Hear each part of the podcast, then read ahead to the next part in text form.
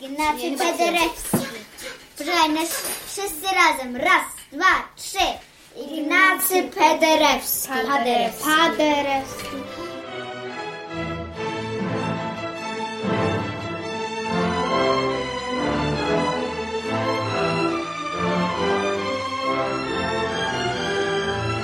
Witam Was w 48 odcinku podcastu Historia Polski dla dzieci oraz według dzieci. Dzisiejszy odcinek będzie poświęcony znanemu pianiście i muzykowi. Ta muzyka, którą słyszeliście na samym początku, została napisana właśnie przez Ignacego Paderewskiego. Czy pamiętacie, jak mówiliśmy o nim przy okazji odcinka o powstaniu wielkopolskim? Był to najsłynniejszy muzyk w tamtych czasach i to najsłynniejszy nie tylko w Polsce, ale na całym świecie. Gdy jednak Polska odzyskała niepodległość, to on wrócił i zamiast grać i zarabiać dużo pieniędzy, zajmował się wszystkim, co było potrzebne dla Polski. Polska była dla niego ważniejsza niż jego kariera muzyczna. Ale zacznijmy od początku. Kim był Ignacy Paderewski? Paderewski urodził się w 1860 roku.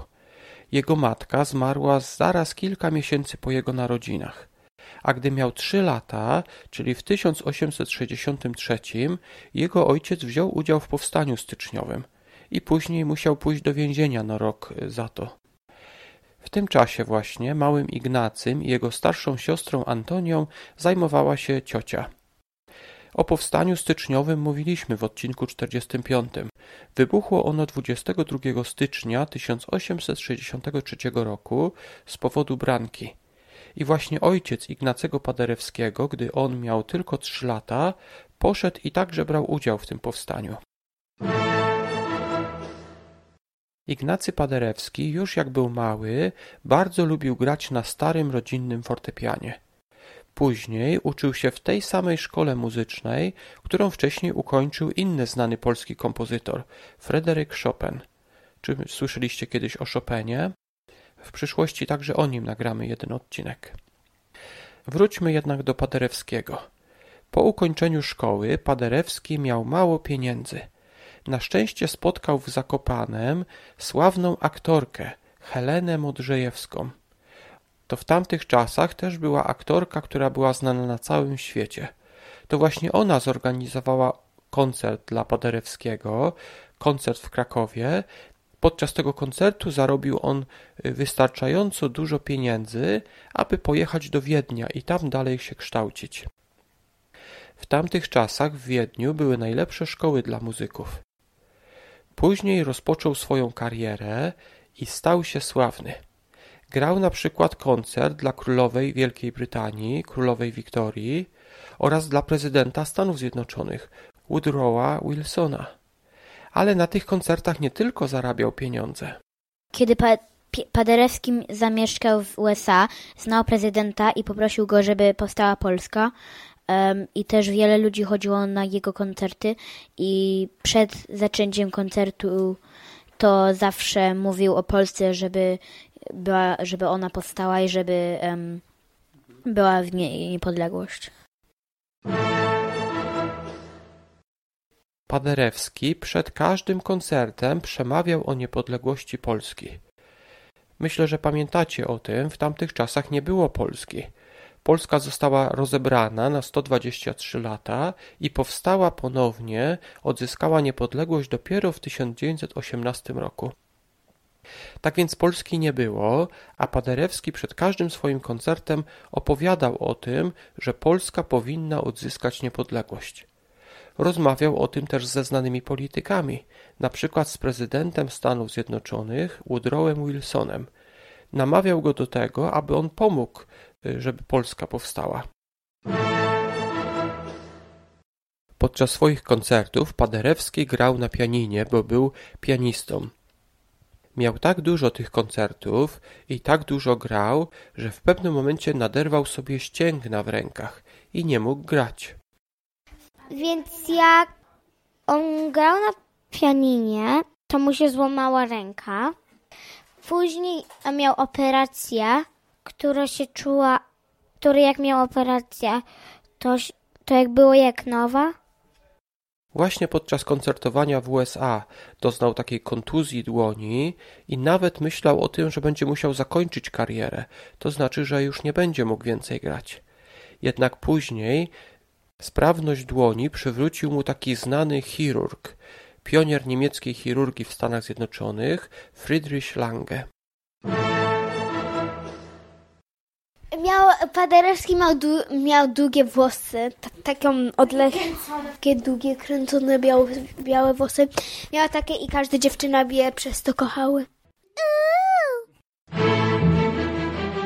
W odcinku 44 o powstaniu wielkopolskim mówiliśmy o tym, że Ignacy Paderewski był tak popularny jak dzisiaj Justin Bieber, Selena Gomez, Ed Sheeran czy Ariana Grande. Był naprawdę bardzo sławny i na jego koncerty przychodziło wiele kobiet, które uważały, że on jest bardzo, bardzo przystojny. Jednak w 1918 roku zakończyła się I wojna światowa. Polska zaczęła też odzyskiwać niepodległość. Co wtedy zrobił Paderewski? Zamiast dalej grać, podobać się kobietom, zarabiać dużo pieniędzy, on od razu popłynął do Polski. Popłynął statkiem. Później pojechał pociągiem, postanowił jechać przez Poznań, który wtedy jeszcze nie był polski. On pojechał pociągiem do hotelu i e, wszyscy wyłączyli światło, żeby go nie zobaczyć i e, ci ludzie na dworze e, zapalili ognisko albo dużo świateł zapalili i o, o, potem wszyscy widzieli Paderewskiego. Widzieli. Jak pewnie pamiętacie z 44 odcinka, swoim przyjazdem do Poznania wywołał powstanie wielkopolskie. Mówiliśmy o tym właśnie w 44 odcinku. Jeżeli chcielibyście się więcej o tym dowiedzieć, posłuchajcie go. on był chory i oni e, strzelali na jego. Podczas podróży statkiem zachorował na grypę hiszpankę. Mimo to, że był chory i mimo to, że strzelano do niego w Poznaniu, zaraz stamtąd pojechał do Warszawy. W Warszawie był rząd, Polska powstawała, ale czy wiecie, jaki był jeden z największych problemów, z czym Polacy nie mogli sobie poradzić? Polacy wciąż się kłócili, kto ma rządzić. Nie było jedności. Paderewski umiał ich wszystkich pogodzić. Był pre premierem. I właśnie on został premierem, takim premierem, który umiał pogodzić ludzi z różnych partii. Było to bardzo trudne zadanie, bo Polacy byli wtedy podzieleni na wiele obozów, na wiele partii. W następnym odcinku powiemy sobie o tym, że z tego powodu, z powodu tego podziału, z tego, że wszyscy się kłócili, z tego powodu doszło do zabicia pierwszego prezydenta Polski, Narutowicza. Ale w czasach, gdy Paderewski był w Polsce, gdy został premierem, on umiał pogodzić wszystkich. Wtedy wszystko było dobrze. Paderewski miał właśnie taką umiejętność pogodzenia wszystkich. Jednak później pojawiło się inne, ważniejsze zadanie niż bycie premierem. Czy wiecie, co to mogło być? Co mogło być ważniejszego od bycia premierem? Był kron konferencja, że Polska będzie zrobiona. Paderewski pojechał na konferencję paryską, na której został podpisany traktat wersalski. Ta konferencja paryska to była konferencja na zakończenie I wojny światowej. Na tej konferencji, na tym zebraniu ustalono, kto był winien I wojny światowej. Co ważniejsze, na tym, na tym spotkaniu, na tej konferencji paryskiej ustalono, jakie będą granice. To była bardzo ważna konferencja, bo tam wyznaczono też granice Polski.